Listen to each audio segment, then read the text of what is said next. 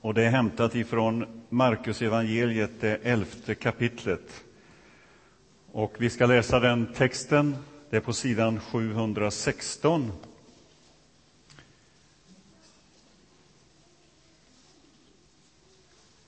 Markus evangelium, det elfte kapitlet. Och eh, vi läser där de elva första verserna.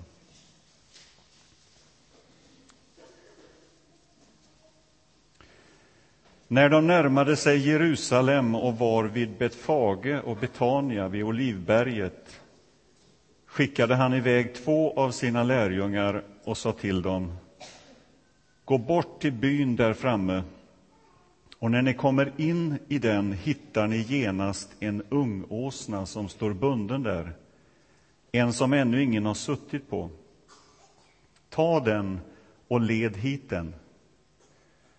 Om någon frågar er vad ni gör, så svara Herren behöver den och han ska strax skicka tillbaka den. De gav sig iväg och såg en ungåsna stå bunden ute på gatan vid en port, och de tog den. Några av dem som stod där frågade Vad gör ni? Tar ni åsnan? Lärjungarna svarade som Jesus hade sagt, och då lät man dem gå. De ledde åsnan till Jesus och lade sina mantlar på den, och han satte sig upp på den. Och många bredde ut sina mantlar på vägen, andra strödde ut löv som de tog från träden runt om. Och de som gick före och de som följde efter ropade Hosianna, välsignade han som kommer i Herrens namn. Välsignat vår fader Davids rike som nu kommer. Hosianna i höjden. Så kom han in i Jerusalem och gick till templet. Och när han hade sett på allt vände han tillbaka till Betania med de tolv, eftersom det redan var sent. Vi har sagt det förut att Markus vill visa på att Jesus är Guds son. Det framgår tydligt i, i de första raderna i Markus evangeliet. Här börjar glädjebudet om Jesus Kristus, Guds son. Och texten som vi har läst nu, intåget i Jerusalem, kan man säga är en, en berättelse som styrker den här, den här ansatsen hos Markus, eller den här tesen hos Markus, att Jesus är Guds son. I berättelsen innan den här händelsen så berättas ju om när den blinde Bartimaios får sin syn igen. Och helandet av Bartimaios, det var eh, också ett led i den här, eh, vad ska vi säga, upprullningen som Markus har när det gäller att visa att Jesus är Guds son. Alltså att vi behöver få våra ögon öppnade för att se Jesus, vem han är. Giv oss, o Herre, öppnade ögon, sjöng vi här alldeles nyss. Och det står ju om Bartimaeus att han kastade av sig manteln och sprang upp och kom fram till Jesus. Orden är väl valda att visa på att det är, det är Jesus som står i fokus i berättelserna. Alla ser det inte. Och en del vill inte se och vill inte få sina ögon öppnade. Och den spänningen finns hela tiden i Markus evangeliet. Och budskapet är tydligt hos Markus. Här kommer den som är omtalad i Gamla testamentet. Profeterna har sagt att den dagen ska de döva höra när man läser ur bokrullen och de blindas ögon ska se fria från dunkel och mörker och de förtryckta ska ständigt glädja sig åt Herren och de fattigaste jubla över Israels helige.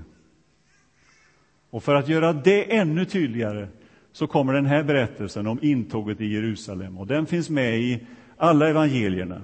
Det är en central händelse om Jesus för att visa att han var den utlovade. Den som Gamla testamentet hade berättat om, gett löfte om. Och Det finns några såna här gammaltestamentliga texter som, lägger som är bakgrund till det här intåget. Eh, Saltaren 118 till exempel, där det står precis nästan ordagrant vad som sker i den här texten. Eh, Jesaja 62, som också talar om hur den ska komma ridande på en åsna. Sakarja 9, som vi läser vid juletid också, som berättar precis likadant, samma händelseförlopp. Hur, hur Messias, den utlovade, ska komma ridande in i Jerusalem och man ska ropa Hosianna. Och Jesus går in i det, i den förväntan och i den bilden. Och det kunde egentligen inte vara mer tydligt. Och ändå så är det så här att över den här berättelsen vilar någon slags eh, otydlighet. Det är någonting som inte riktigt stämmer. Eh, scenen som vi har läst, eller den här berättelsen, slutar ju liksom i, i ett stort frågetecken egentligen. Alltså här har massorna hyllat honom. Här har han gjort sitt triumfa, triumf, triumferande intåg. Här har han hyllats. Och så slutar det med, så kom han in i Jerusalem och gick till templet. Och när han hade sett på allt så vände han tillbaka till Betania med de tolv, eftersom det var sent. Där slutar det. Och så lämnas vi med någon slags frågetecken. Är det här på riktigt, eller vad är det? Är han den utlovade? Vågar vi riktigt tro på att det är som det är sagt? Bilden stämmer liksom inte med det som förväntades. Om vi tänker oss att det är flerhundraåriga profetior som här uppfylls och så slutar det med det var sent och de gick hem. Alltså, det sker inte som det förväntades. Då skulle ju allting, fredsriket skulle komma. Fienderna skulle kastas ut. Messias, Gudsriket, skulle upprättas. Det är någonting som inte stämmer. Och då kommer jag att tänka på en historia. För några år sedan gjorde vi en resa i Indien. Erling Wennemyr, Lennart Bergius och jag, ni känner några av dem. Vi skulle åka med tåg i norra Indien från Gorakhpur i östra Indien till Delhi. Och vi hade köpt biljetter. Men det var inte så lätt att få plats i de här eh, klasserna som var lite lägre, utan vi hamnade i första klass. Och Erling var inte glad över det, ni som känner Erling vet. Eh, så satt vi där tillsammans med en indisk kongressledamot som också var med på den här resan. En ganska så högt uppsatt man. Eh, han eh, presenterade sig, han frågade om våra ärenden i Indien och vi var där för att bese bland annat Second Hands arbete och berättade om missionen som, som vi är med och, och göra i Indien.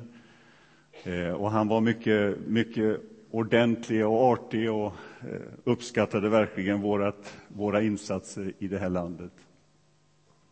Och vi satt där och så skulle vi beställa in lite te på, i kupén där.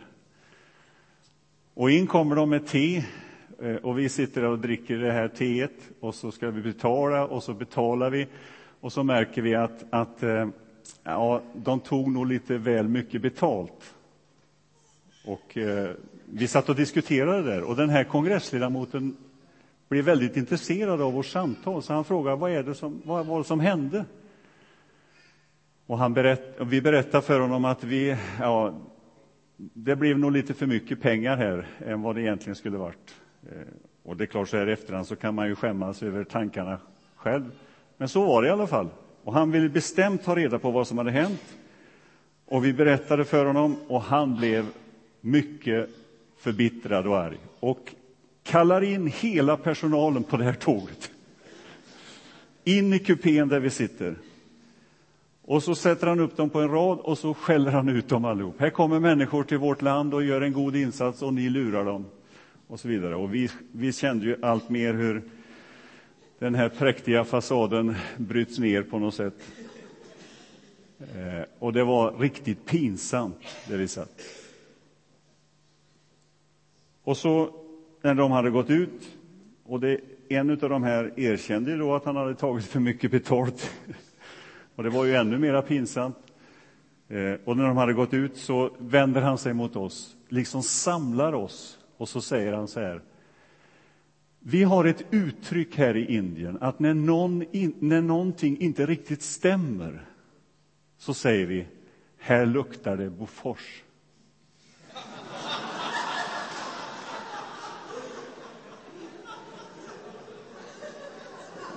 Och där satt vi med långa näsor och med ännu mera eh, skamsen blick på något sätt över vad vi hade fått vara med om. Han visste precis vad han skulle säga. Det var någonting som inte stämde. Och det som det stämde minst hos, det var ju hos oss. Och så är det i den här berättelsen också. En ovisshet hos lärjungarna. Jesus har ju tydligt sagt att nu är vi på väg till Jerusalem. Att jag ska lida och jag ska dö. Och lärjungarna fattar ingenting. I Markus evangeliet är det tre sådana här tydliga lidande förutsägelser. Där Jesus tydligt och klart säger, nu går vi till Jerusalem, jag ska lida och dö. Och första gången det sker så, så är det ju Petrus som protesterar. Det här får inte hända, det får inte ske, säger han. Du ska ju upprätta fredsriket. Och Jesus får ta honom åt sidan och ta lärjungarna åt sidan och säga för att gå i mina spår så måste man förneka sig själv, ta sitt kors på sig. Och andra gången som Jesus säger nu är vi på väg till Jerusalem, jag ska lida, jag ska dö och jag ska uppstå igen. Vad gör lärjungarna då? Jo, då börjar de resonera om vem utav oss är störst. Vem är störst utav oss? Alltså, vem är bäst? Och så får Jesus ta barnen och ställa dem i centrum och säga ni måste bli som här, de här barnen för att komma in i Guds rike. Och tredje gången som Jesus säger nu är vi på väg till Jerusalem, jag ska lida och dö. Vad händer då? Jo, då börjar några av dem att resonera om ministerposter i Gudsriket, hedersplatser.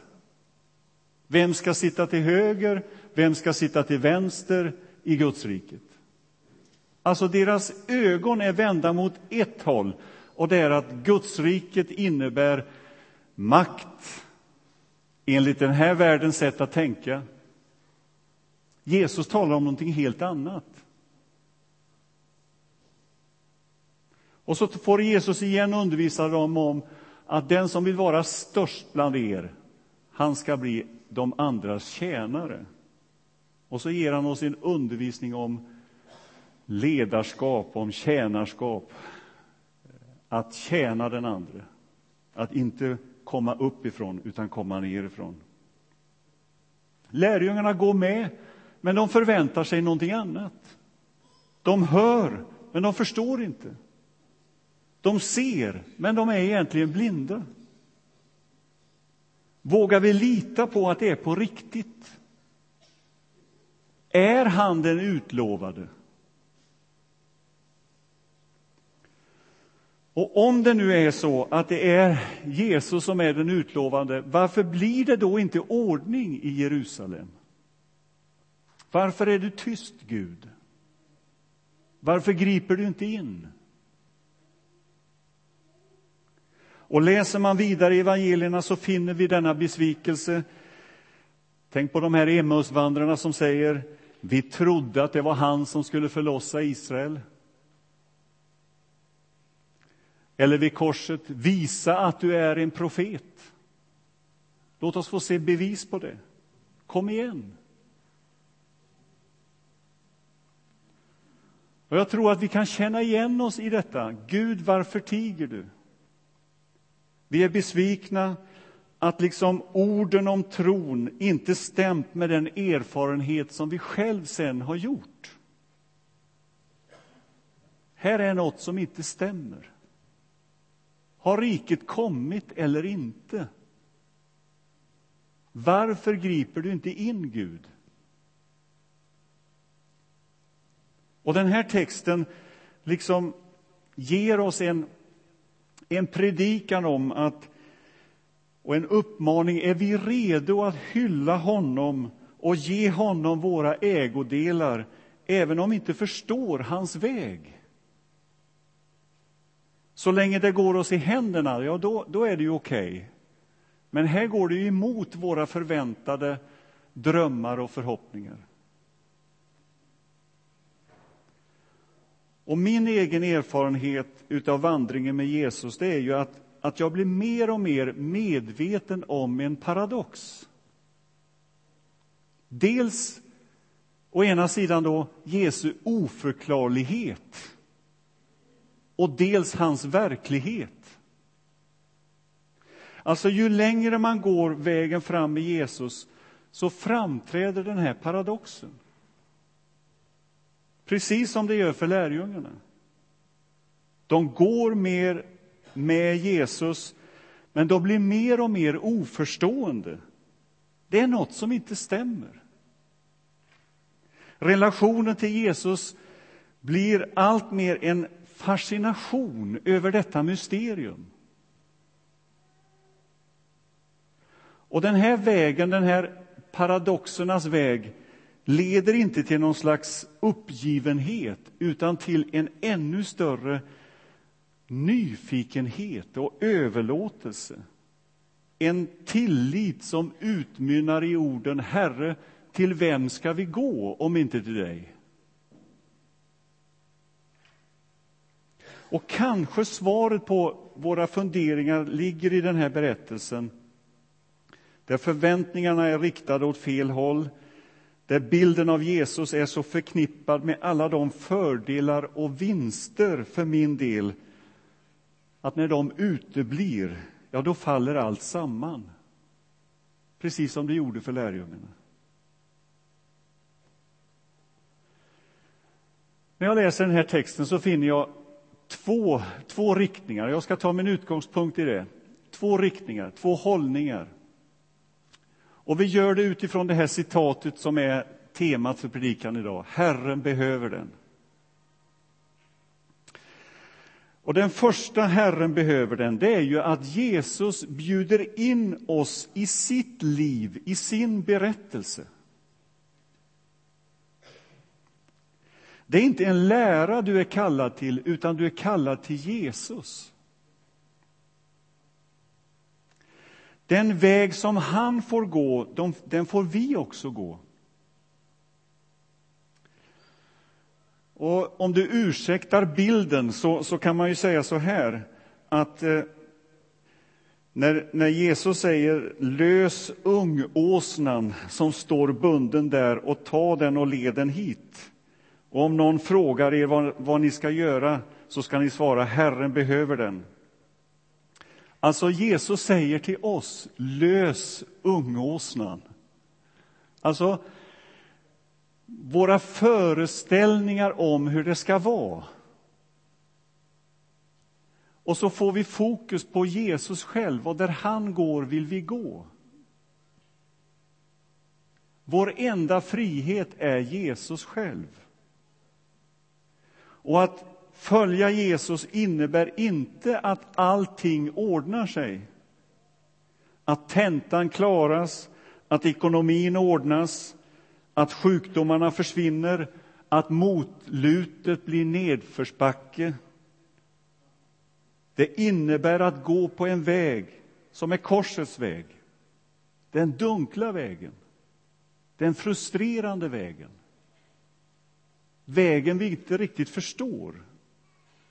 Och ju längre vi går på den vägen med Jesus så blir vi mer och mer medvetna om den här paradoxen som innebär att Jesus är en verklighet och samtidigt så förstår vi inte.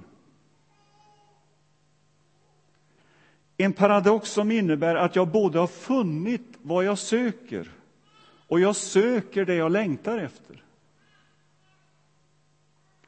En hemlighet som innebär att jag både ser och inte ser. Jag både tror och jag tvivlar.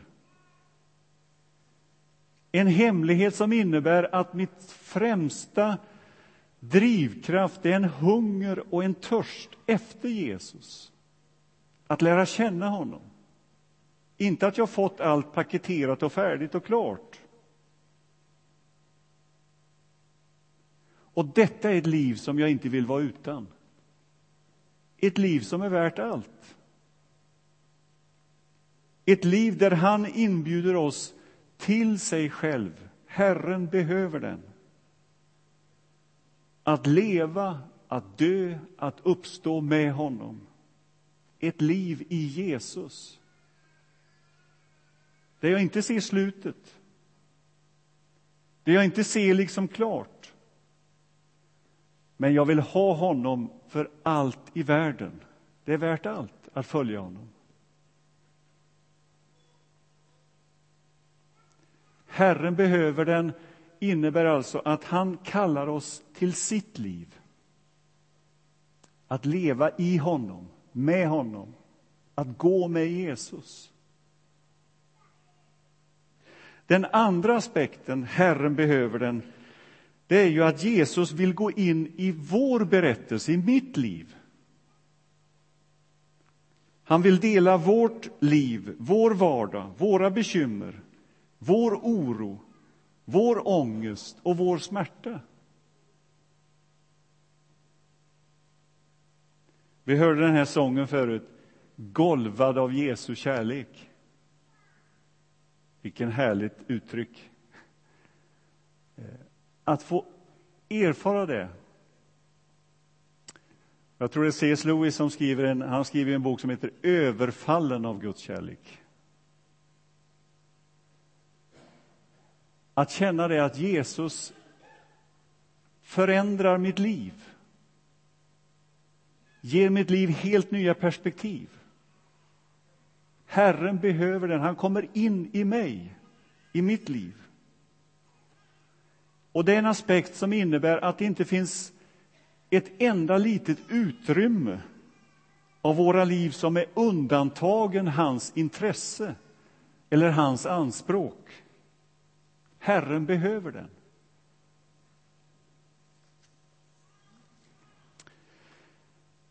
Jag fick en liten, några versar av någon här som visste att jag skulle predika om det här idag. Och de lyder så här. Det var bara en åsnefåle som ingen hade suttit på. Han var alltså dåligt inkörd och knappast villig att gå. Men Herren behövde honom, det sa han själv till dem som kom för att lösa fålen på väg till Jerusalem. Varför valde Jesus en åsna? Varför valde han dig och mig?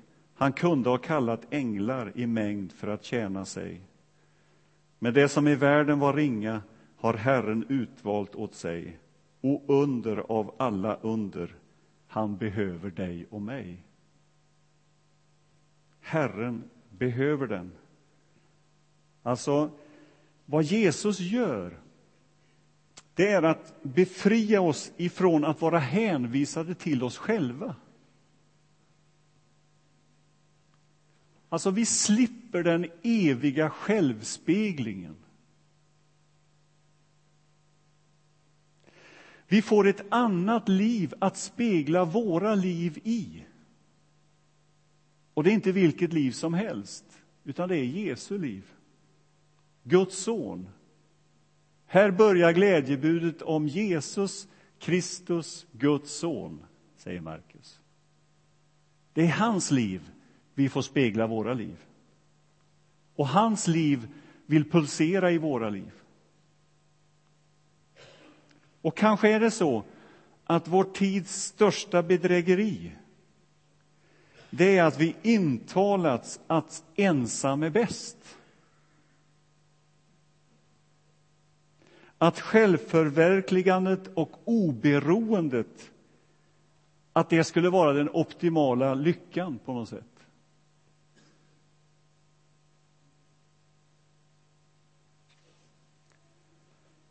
Och här ser vi någonting helt annat. Det Jesus säger, följ mig, gå med mig och jag vill gå med dig. Du får spegla ditt liv i mitt liv. Och jag vill se på dig genom mitt liv. Och så är vi förenade med honom. Paulus han utbrister, nu lever inte längre jag, utan Kristus lever i mig. Det betyder inte att jag som personlighet försvinner. Tvärtom så innebär det att jag, jag liksom finner min bestämmelse. Det jag är tänkt att vara, förenad med Jesus Kristus. Och till det livet kallas vi. Och utanför ditt och mitt hjärtas dörr så står det någon som säger Se, jag vill komma in och hålla måltid med dig. Alltså Jesus som liksom hänger på låset och vill komma in i våra liv. Och så utgörs det andliga livet av ett samspel mellan två självständiga parter där Gud är den ena och människan den andra. Och där Gud längtar efter människans frivilliga ja. Han längtar efter ett möte, efter en dialog. Och därför så kallar han människor till sig på, på en mängd olika sätt. Han lockar, han drar, han söker, han bultar på vårt hjärtas dörr. Han lockar som en förälskad efter att dela vårt liv. Herren behöver den. Låt den, den, det citatet få liksom lägga sig över ditt liv. Herren behöver dig. Herren vill ha dig, vill leva sitt liv tillsammans med dig och han vill att ditt liv ska speglas i hans liv. Och låt det kanske få vara någon slags portaltext inför påsken som vi nu går in i. Som ju visar på hur han till det yttersta har gjort allt för att det här livet tillsammans med honom ska bli möjligt. Där han har gått allra längst, betalat det högsta pris för att just du och just jag ska få leva i gemenskap med honom, få del av det här livet. Och till det inbjuds vi att säga ja, att överlämna oss åt honom. Amen. Låt oss be.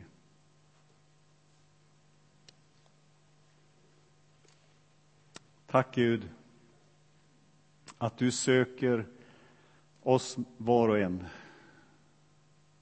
och att du genom Jesus Kristus har placerat dig inom räckhåll för varenda en av oss. Och att du säger att du vill ha våra liv, vårt allt. Att du erbjuder oss en plats nära dig. Tack att vi får komma. Tack att vi får ta emot denna, den största av alla gåvor. Amen.